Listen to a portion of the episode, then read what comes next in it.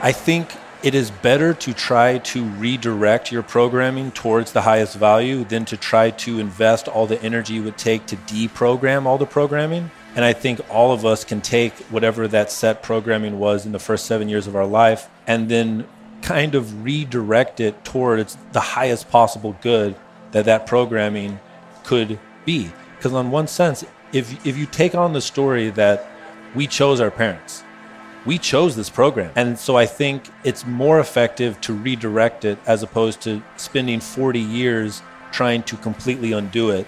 And so I've, I've just consciously chosen to redirect the river towards the part of the ocean I want it to go instead of completely trying to dam up the entire river of my conditioning. That's Eric Godsey, and this is episode 276 of Wellness Force Radio, where we discover the physical and emotional intelligence to live life well. What's up, my friend? Welcome back to the podcast. It's Josh Trent. If you're joining us for the first time, welcome. Let me be the first one to tell you how good it is to be with you, capital B, capital E, right now. You probably came here from a friend or a colleague or maybe somebody that cared to send you over. And today, whether it's your first time or you've been with us since the beginning, 2015, this podcast today is going to expand your consciousness and provoke new thoughts that are going to lead to greater well being and a powerful version of you. We're talking with my friend and podcast host. His name is Eric Godsey, and we're discovering our human nature. That's the title of the show today. Whether you're a fan of Carl Jung, or you just have an interest in philosophy, or you're here at the crossroads, like we all are, of physical and emotional intelligence, maybe you're just trying to understand why the same habit loops keep popping up in your love life, in your relationships, or even your relationship with yourself. You're going to love this show. We got to record this live at the Paleo FX show in the Sunlighten Sauna experience. There was a media booth. It was like six feet above everybody. By the way, have you sat in one of these saunas yet? One of these sunlightens? Beyond just the science of detoxification and increased cellular activity, these saunas actually promote youth and vitality through this medium of temperature and state change. I'm sure you've seen on TV where people go from like ice bath to sauna. Well, if you look at the work of Dr. Rhonda Patrick, increasing your core temperature for short periods of time, like sitting in a sauna that Joe Rogan does, that all these people do, it's not only health promoting, but it can improve your performance. Specifically, if you look at the scientific research around improving cardiovascular mechanisms, lowering heart rate, and really lowering core body temperature during workouts. Plus, it just feels amazing. Have you been looking to get more sweat into your mornings or your evenings or your afternoons? This is an affordable and it's a high performance warranty backed sauna. You can use it at your house or your gym. Give Sunlighten a test drive. You have actually nothing to lose. Just go to wellnessforce.com forward slash sauna. That's wellnessforce.com forward slash sauna and use code wellnessforce to get free shipping. Plus, they smell so good. Do you love the way that like new wood smells? You know, people put those chips of wood in their closet or in their drawers. It smells so good, freshly cut wood. All right, maybe it's just me. you know what I'm saying, right? That fresh wood smell. Go to wellnessforce.com forward slash sauna and use code wellnessforce. You get free shipping on your brand new sauna.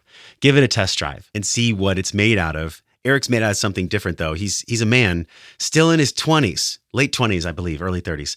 He's a lot younger than me, but he's extremely woke. This term woke AF, what does that really mean? It means that someone is on the path of discovering who and how powerful they are. And this is exactly why all of us are here. That's why you're here. Rather than tell you all the different aspects of this podcast, I'm going to do something different for the intro today. I'm just going to read you one powerful quote about what Eric and I explored in this podcast. He says, Instead of investing all your time and energy into uninstalling the program you've already received, redirect your life with the goal to create the highest possible good and value in this world. Head over to the show notes page at wellnessforce.com forward slash 276. Get the 10 top bullets and the tools and resources from this podcast, this conversation. Now let's drop in deep with the one and only Eric Godsey. Eric Godsey, welcome to Paleo FX 2019. Thank you for having me on, brother. I met Truly. you uh, when Kyle had me on the show, and I was like, there was some kind of energetic uh, exchange between you and I. And it felt so interesting that I was like, hmm, I'm going to follow my curiosity about Eric. Next thing I knew, Carl Jung we have in common, metaphysics, existentialism, the concept of what the hell we're doing here, all these different things. Yeah, man. Thanks for being on Wellness Force, man. Thank you for seeing that and for feeling that and for chasing that curiosity and for having me on. You're welcome. You know, let's start at this place our love for Jung. One of my favorite quotes that he talks about is until you make the unconscious conscious, it'll rule your life and you'll call it fate. Amen. Yeah. What is your fascination with Jung and, and that quote? Let's talk about that quote specifically. Yeah. So my fascination with Jung was he was my road to spirituality. I grew up a very loud, very arrogant atheist, but I prayed at night and I wouldn't tell anybody that I prayed at night. But whenever anyone would try to talk about religion, I would be the first person to basically try to shoot it down. And I think in hindsight, I was trying to find a, a story for religion that resonated with this thing inside of me that I couldn't quite articulate.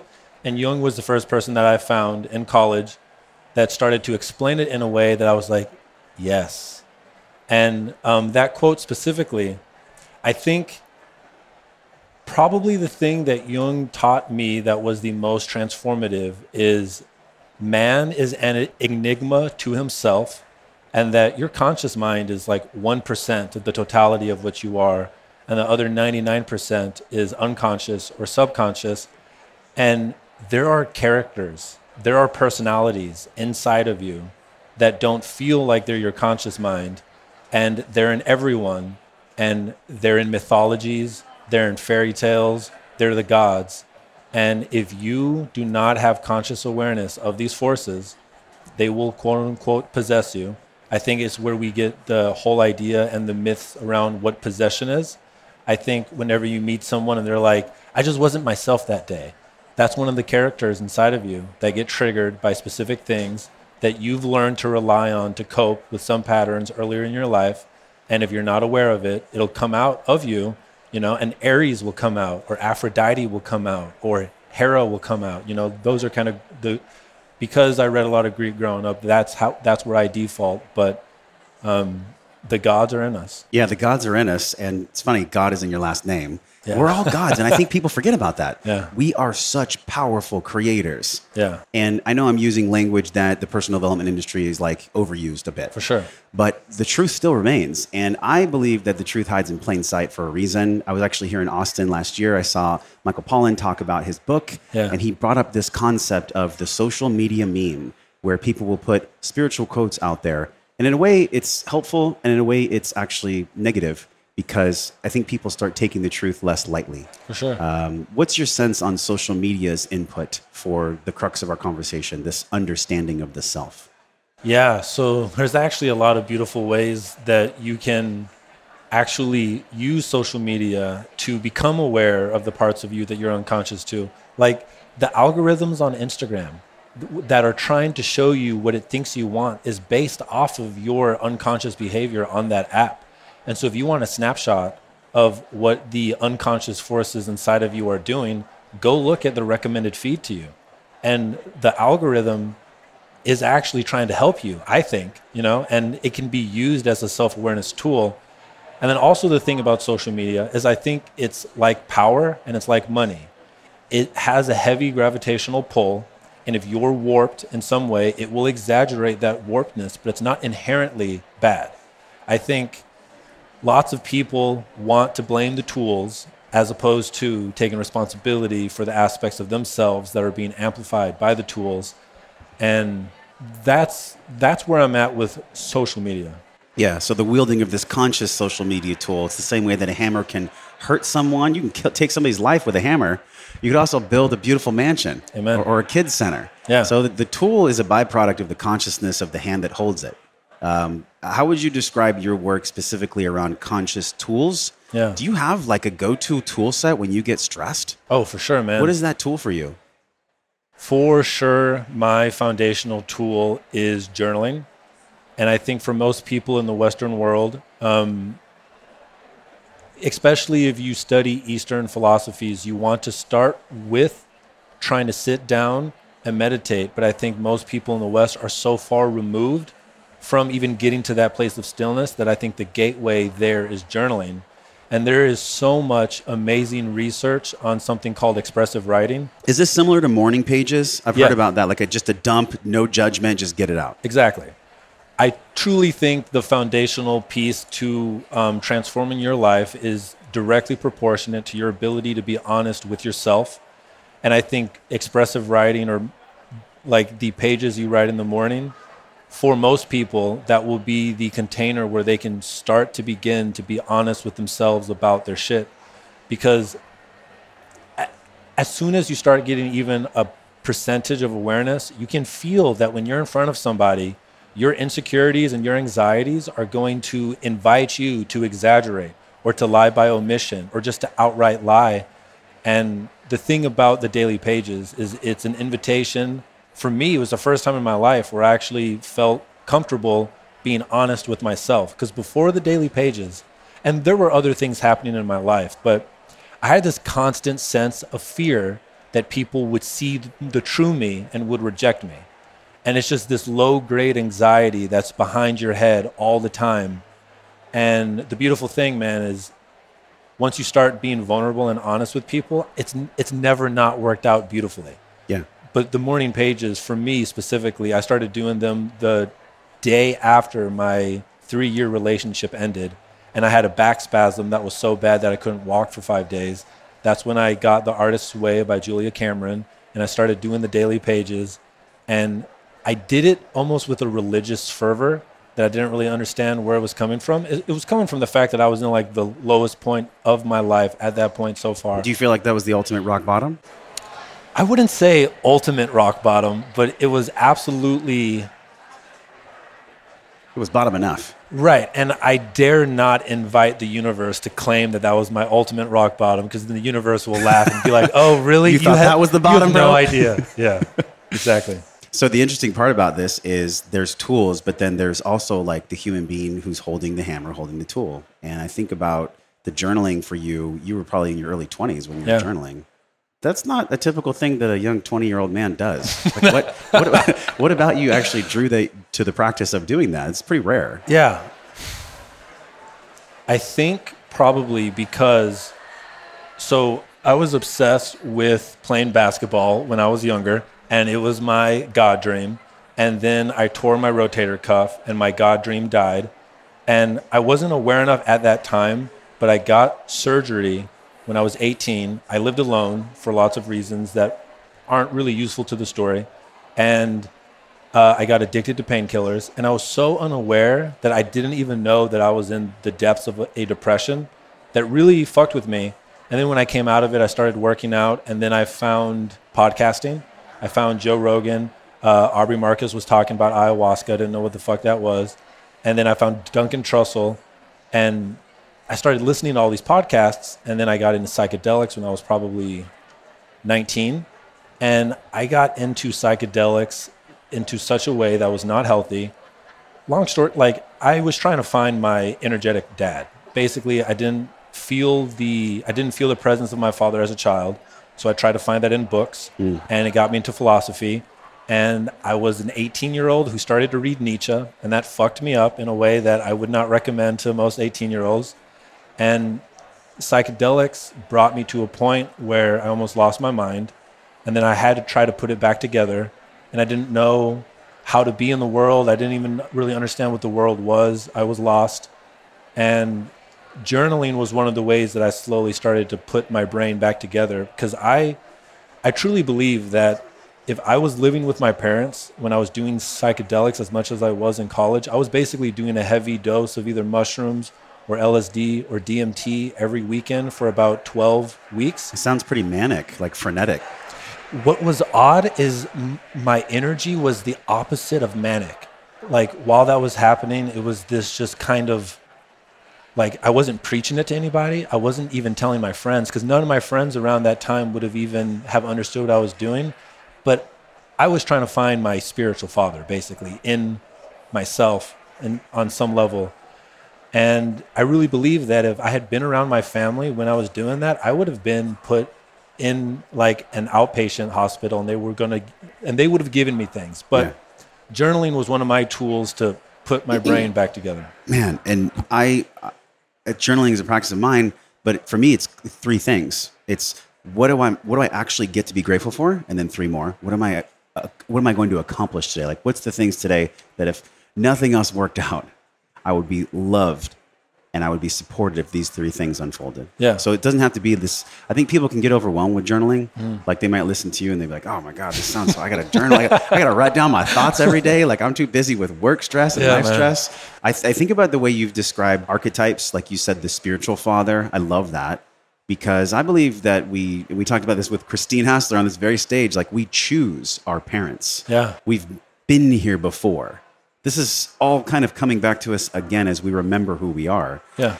Do you have a sense that you chose this situation to understand who your spiritual father actually is? Yeah, so this is an interesting idea that I do struggle with. And um, basically, my metaphysical belief system is pragmatism, which is basically this idea that we are evolved creatures, and because we are, we don't have the cognitive apparatuses to know objective truth. So the best thing that we can do is use ideas like tools in the world that we're in and the ones that help us live the life that we want that's quote unquote true and the ones that don't aren't and then the ideas that you can't even use as tools it's just not even worth talking about it like for me that really helps my brain not go insane and this perspective is one of those tools that i know i can't know but i know if i use it it helps my life Yeah. and so the truth is, I don't know. I don't know if that's how this works. But I do know that if you give that story to a person, it can give them a sense of autonomy, which is one of the key things that we need in order to have a healthy, functioning psyche. And, you know, my dad not being a strong force in my life growing up gave me the freedom to go find fathers in history and in books. And I would not be the man that I am today if my father had been a stronger presence and I didn't go try to find fathers in books, Yeah. you know?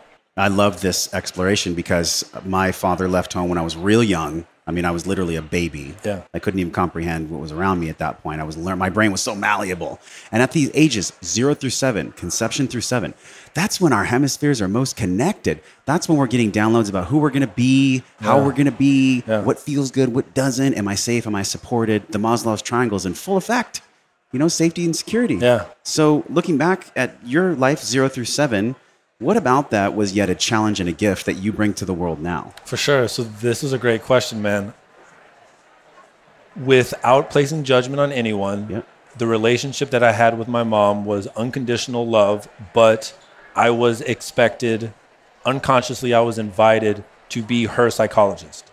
And so as a child, that really cultivated my ability to have empathy and compassion, but it also, a six year old should not have to be their parent's psychologist. Hell no. you know? But like everything i'm doing in the world now was programmed in those first seven years.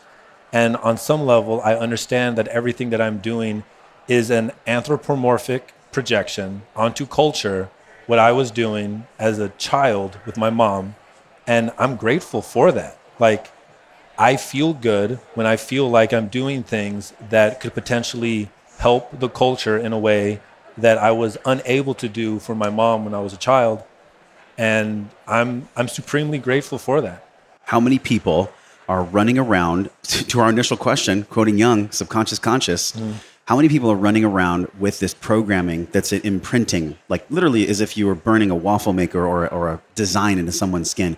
That's what happens to the mind so early. So you could have chosen to go down this road of, oh, I'm always going to be a therapist for my whole life for other people because that's what I learned when I was six. What made you not choose to go down that route? Existential terror, you know, uh, truly like doing the amount of psychedelics that I did in college. It's like some part of me knew that it was putting me through an initiation ritual, and I really like I really contended with. I know I'm going to die. And I know that everything that I do will eventually be forgotten. At, at some point in time, everything I've ever done will eventually be forgotten. So what should I do? And I think I think it is better to try to redirect your programming towards the highest value than to try to invest all the energy it would take to deprogram all the programming.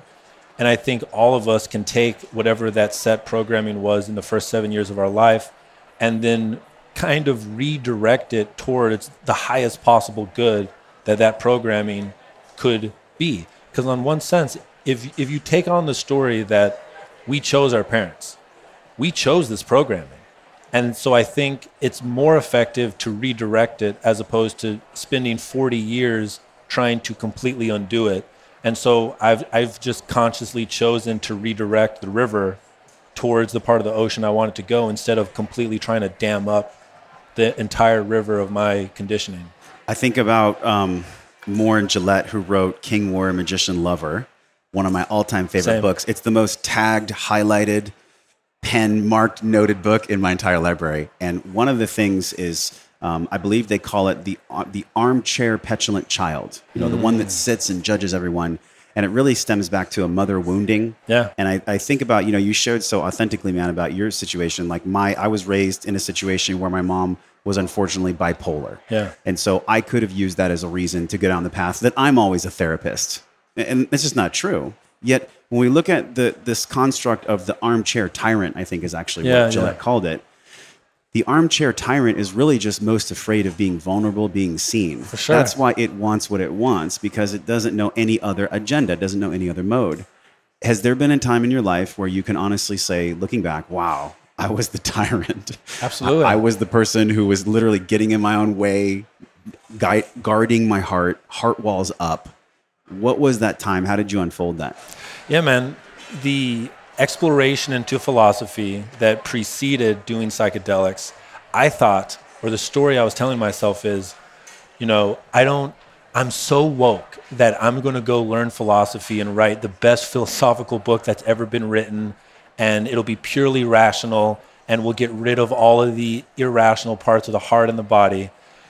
And in hindsight, I know for a fucking fact that that was my wounded child creating walls of language to keep me from genuinely connecting to all the people in my life that in hindsight I know were trying to connect with me and I was beating them away with language. And truly it was allowing myself to fall in love and be in a relationship that began to destroy that false facade, you know, because you will not be in a healthy relationship with a female if you're just trying to be quote unquote logical, Yeah. you know. Yeah. Even as much as we want to be seen as perfect or having all of our shit together, I got to be honest with you. Ain't nobody got all their shit together. No. Even if it seems like they do. And, and I get to have conversations with amazing people like you, and I, I talk to them, and they put their pants on one leg at a time. It's so easy when people going back to the social media piece look on social media and they'll see someone as having it all together with their branding and their positioning and Yeah. who they are.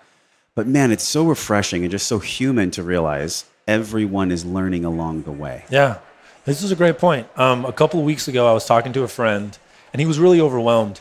And I remember admitting, like, dude, at least once a week, I have to stop what I'm doing. It'll be in the middle of a workday, and I will leave my desk and I will go journal and I will write out, like, why am I alive? Why am I doing what I'm doing? And when I told him that, his whole body relaxed, and he was like, dude, it's really good to hear that because from my angle, it looks like you have it all it looks like you know what you're doing. And then that day I knew I had to go make an Instagram post and admit that like it is an overcompensation of an unconscious part of me that I put out stuff on my Instagram that makes it seem like I know what I'm doing. And the truth is is at least once a week I get so overwhelmed by what's happening in my life that I have to stop and I have to reconnect to why I believe I'm alive. And that's one of the most highly engaged things I've ever put out on Instagram because it instantly resonated with everyone who follows what I'm doing. And I I still get, you know, quote unquote compliments from other, you know, influencers who have seen that post and it's like, dude, it's really cool that you did that because like I feel that way too, but I Yeah. might not want to share it, you know, with my audience because it might fuck up the Yeah, and it's like just be honest. And that those two words, just be the being. It's it's cool on your on your homepage. I'm trying to understand human nature.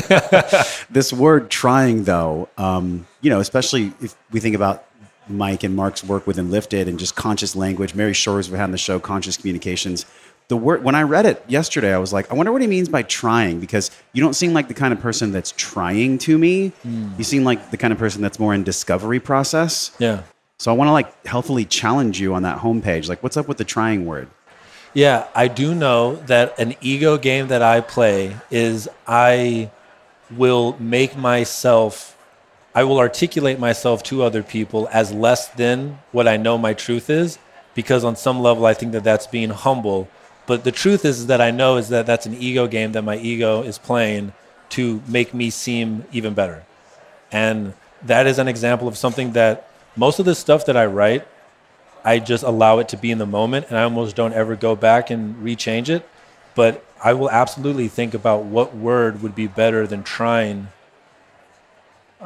Does one come up for you about a word that would fit more authentically than trying? Well, I have to check my ego as well too right now because I want to say you're discovering like me. Because on Wellness Force, man, we we're discovering this physical and emotional intelligence so we can live our life well. That's that's what the hell we're doing. Or Yeah. at least that's my mission. Yeah. You know, and I, I feel like you're a brother in that circle For sure. where you're discovering this human nature that we're all experiencing. Heard. And yeah, so and, and this is why I love organic podcast conversations because you know the the download that came in for me and, and what I felt from you when I met you at the at the Onnit office was a, a, a groundedness that's plural that continues to go on. And that groundedness gets changed and challenged all the time. For sure. Like in your life right now, what's the thing that challenges your groundedness the most?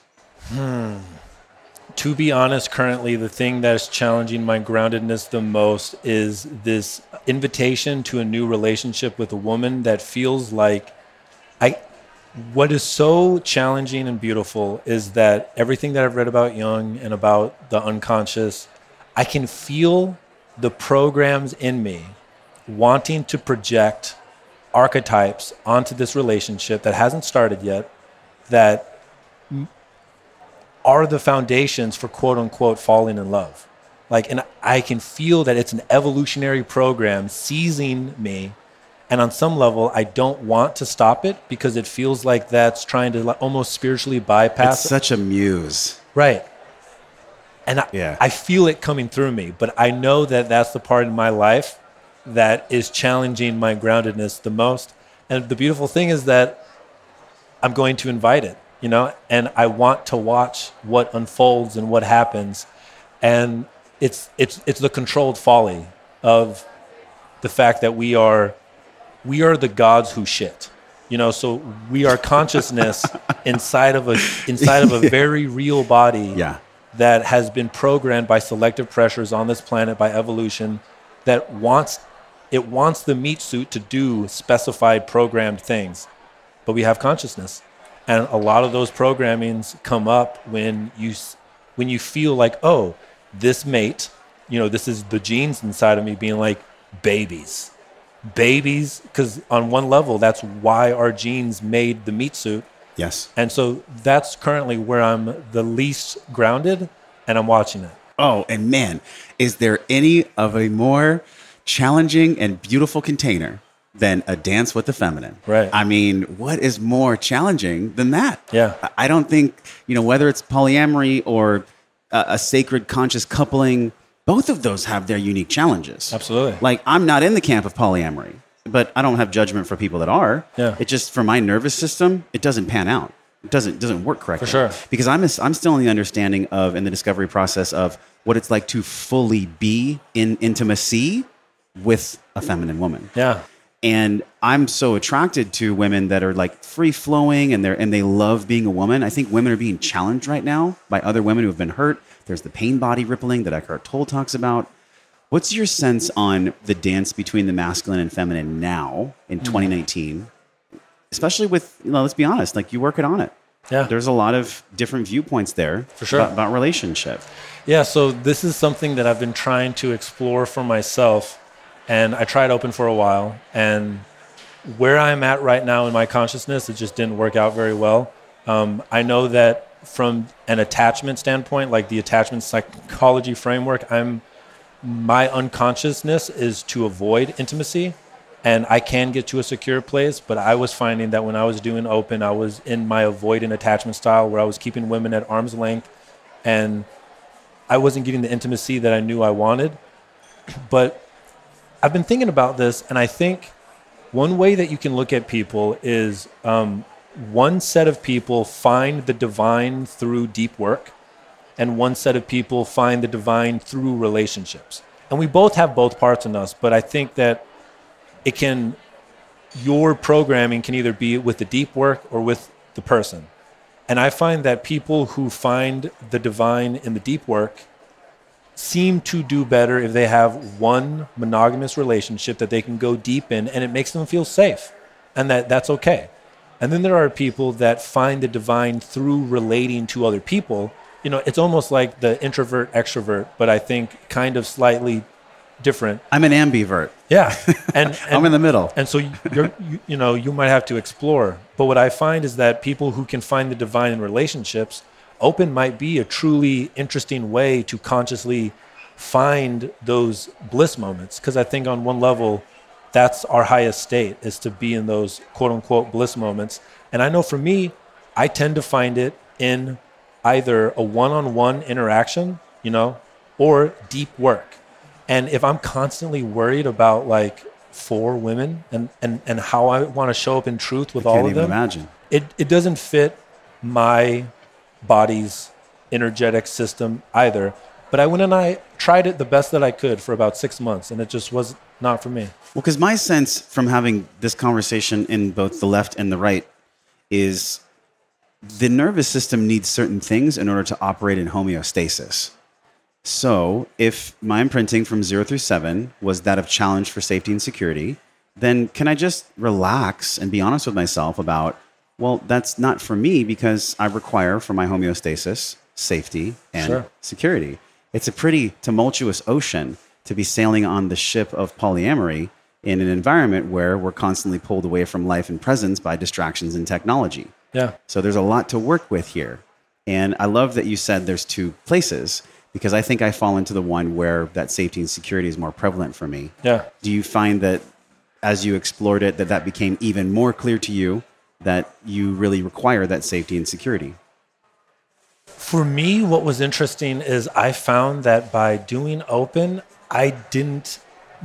It's almost like my heart would not let any of them close enough for it to even feel like a rewarding, intimate relationship. And I knew, I know that like I want children one day. And I know that I want to try to create a container that can cultivate children in a way that hopefully gives them slightly less programming than I got from my parents.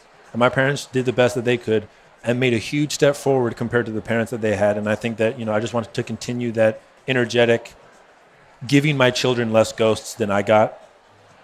And I could feel viscerally that I wasn't finding those connections in any of these relationships, and that this had to do with my own defenses. And I, I just knew that I needed to, that I wanted to try monogamy after that.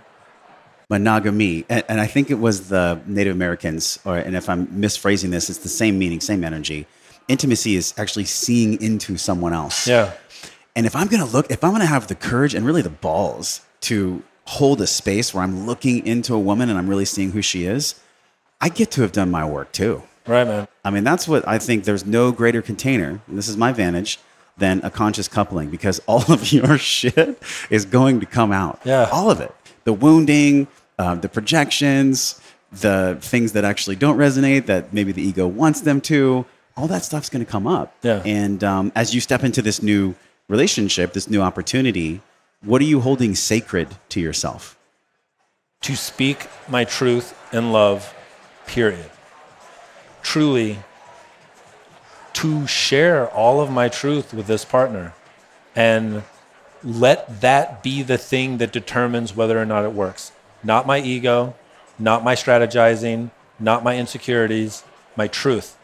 And if I speak my truth the best that I know how every day, if it's not meant to work out, we'll know quickly, you know? And if it is going to work out, we'll know quickly. And I truly think, just for me personally, like whenever I'm nervous about anything that has to do with like being in front of a human or being in front of a stage or whatever, it's show up, speak my truth in love. And then whatever happens is the best possible thing that can come from that. And so that's what I'm going to hold sacred in this relationship. Yeah. And the learning curve with that is that sometimes speaking the truth can be the most terrifying, like the most shaky voice. Speak the truth, even if your voice shakes. For sure. I've heard that multiple times. And, you know, my truth, when I first started the show, My truth was that I really wanted to help people and I wanted to like use technology and I was discovering if technology was the right fit.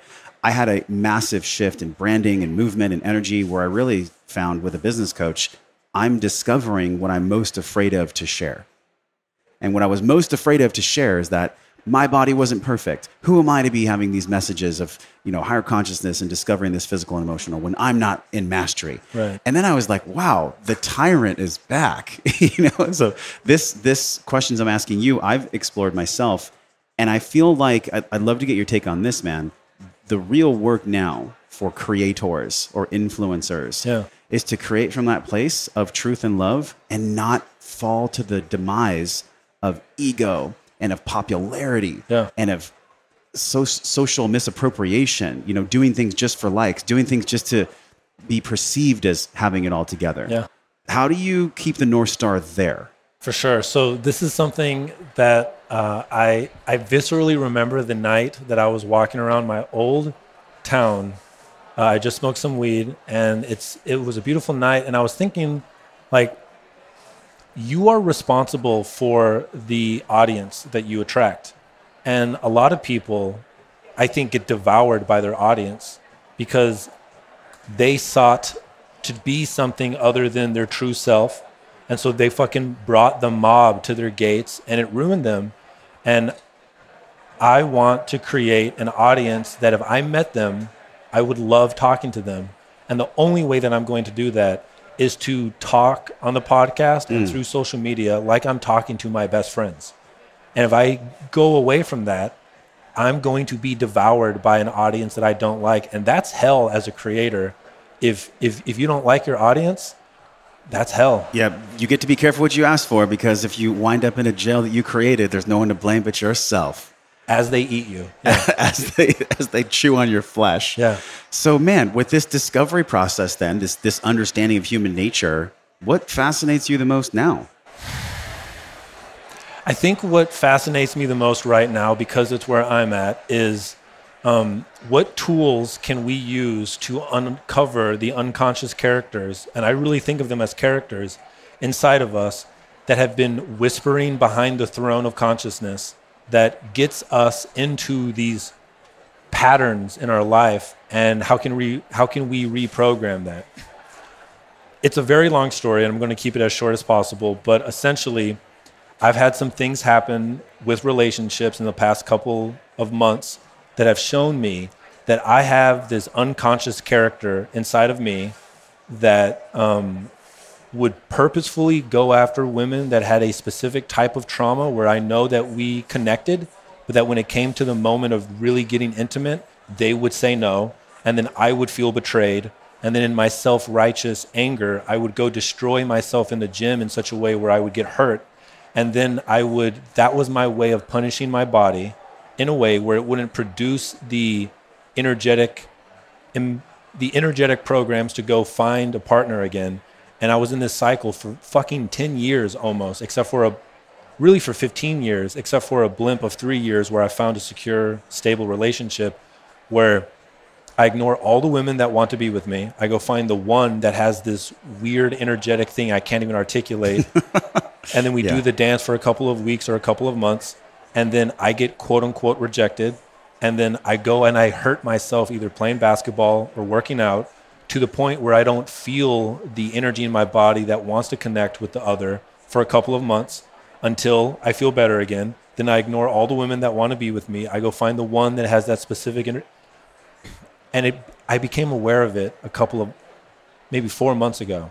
And it was one of the deepest epiphany moments I've ever had in my entire life. And I was sober, which is big for me to have an epiphany and not be using any of the techniques Right, or the right. tools that I have. Yeah. And it has been the most profound personal insight that I've had in my entire life. And I'm trying to figure out a philosophical and pragmatic framework to help other people discover what what their unconscious characters are that they feel like is fate. What's the name of this unconscious character that does this? So this is this is where it gets beautiful and weird. Um, how I had the epiphany moment came from looking at my dreams, and my dreams were pointing me towards this myth in the Bible that I had never read. and it's Samson and Delilah. I had never read that story.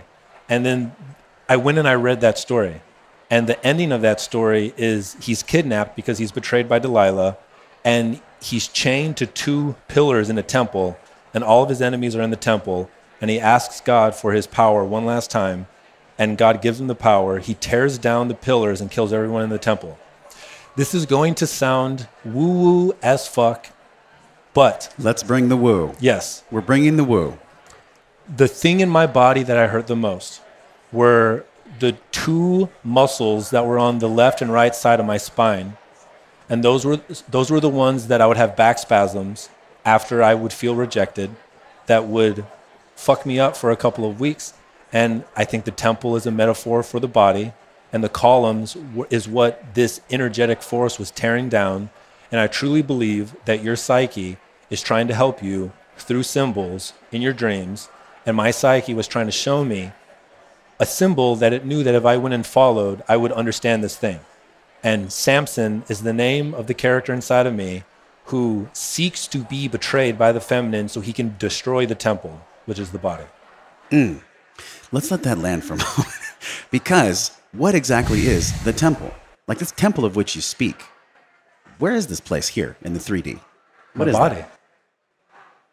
So tearing down the physical temple, that's Yes. the temple of which you speak. Yeah. Was that the temple that you were metaphorically chained to as well? Right. The the unconscious belief is that uh, the reason I was being rejected was because my body wasn't worthy. Basically, the primal wound was my mom walked in on me when I was masturbating when I was 11, and her response. This is no blame on her, but her response was so psychologically unhealthy that it really it really wounded me.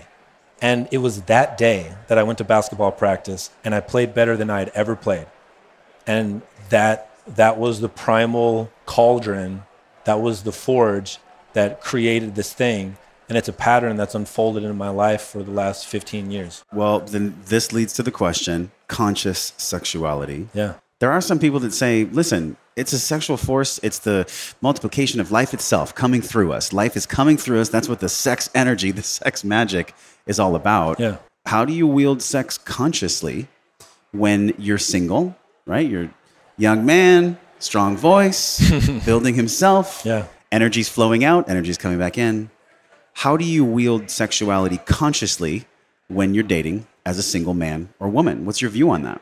my best attempt was to be honest at the beginning on every first date i basically explained. On the first, like, you go right to the first date. first fucking date right away i explained like w- when i was trying open uh, i explained to them on the first date this is what i'm trying to do this is why i'm trying to do it and the pattern was they were kind of surprised and they would say no on the first date and every single one a couple of days later would text me and be like okay i'm down and then we would try and what i found personally is i wouldn't let myself be as intimate during sex as i know my body wanted to be because i could feel that they wanted monogamy and that there was this weird thing where I wasn't allowing myself to be in complete truth during open. And now my plan is, you know, and God laughs at our plans, but mm-hmm. my intention is to cultivate a monogamous relationship where we can explore all these wounds that I know I have with someone that I feel safe with and we'll play out all of the stuff that I know that I have and if they're human, they're going to have their shit too.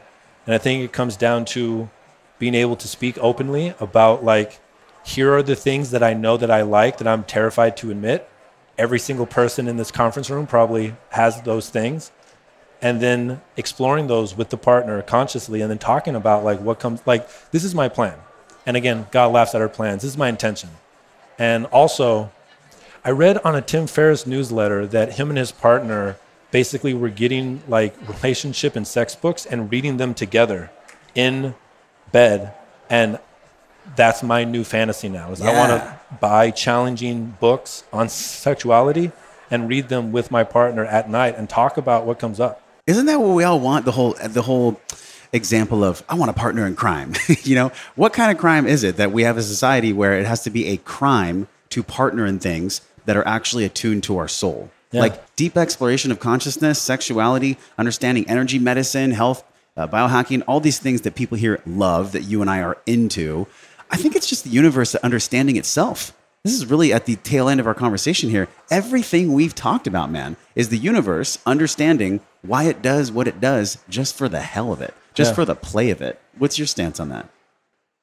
I think of it as a dance, and I'm trying to hear my music and authentically share how it feels coming through me. And I want to find a dance partner, you know? That's right. And that's how I really feel about it is I can hear the symphony of my intuition and I'm trying to have the courage to act in its truth. So I'm really grooving with the music. And if I dance long enough in my truth, I'm going to find somebody whose dancing perfectly fits. And it might not perfectly fit forever. And I'm not trying to project onto that. But I, if I dance in my truth and I hear the symphony of my intuition, I'm going to meet the right people at the right time and just continue the dance moves. And then their dance moves will inform how I dance and they'll just grow. Two things. Um, Eric and Josh are both accepting applications for dance partners. so, listening, watching, feeling, um, you can send those to Wellness Force. Also, you have a podcast, which I've heard is epic. I have yet to dive into an episode, which I'm really looking forward to. Um, parting guidance, man, for people that have tuned in, dropped in with us. Yeah. What is this exploration unfolding for you when it comes to wellness? You know, we we explore the physical and the emotional with Wellness Force. And if you could define wellness, what does that actually mean to you? What's your definition of wellness here in the 3D? I think my definition of wellness is to cultivate a connection to your inner God, which we call intuition, and then to cultivate the courage to act on its behalf, and then to have faith that acting in its truth will produce the best possible life that you can. The word that stuck to me was faith. Faith is a muscle.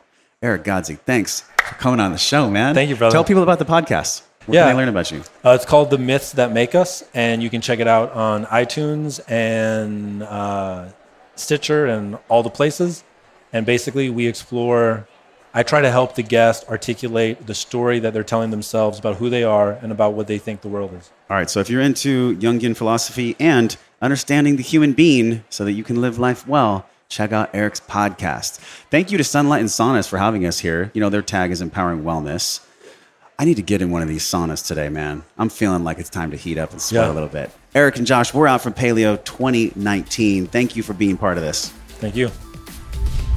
Hey, my friend, thank you for hanging out and growing with me today. Everything you learn on this podcast starts with your morning practices. So, from over 200 world class guests and counting, we've distilled the gems, the best of the best science backed practices, down into a 21 minute morning system guaranteed to increase the positive flow in your day. Get this free and powerful 21 minute life changing system over at wellnessforce.com forward slash M21. If you enjoyed this episode, tap your phone, share it with someone you care about because that is how we all get better together. Supporting the show is easy. Leave us a five star review right now from your phone. It helps us reach other smart and conscious people like you. Either tap your phone and hit the link in purple that says review this podcast or go to wellnessforce.com forward slash review. And this show doesn't stop here. We're continuing the discovering process in our private Facebook group. You can be a part of it.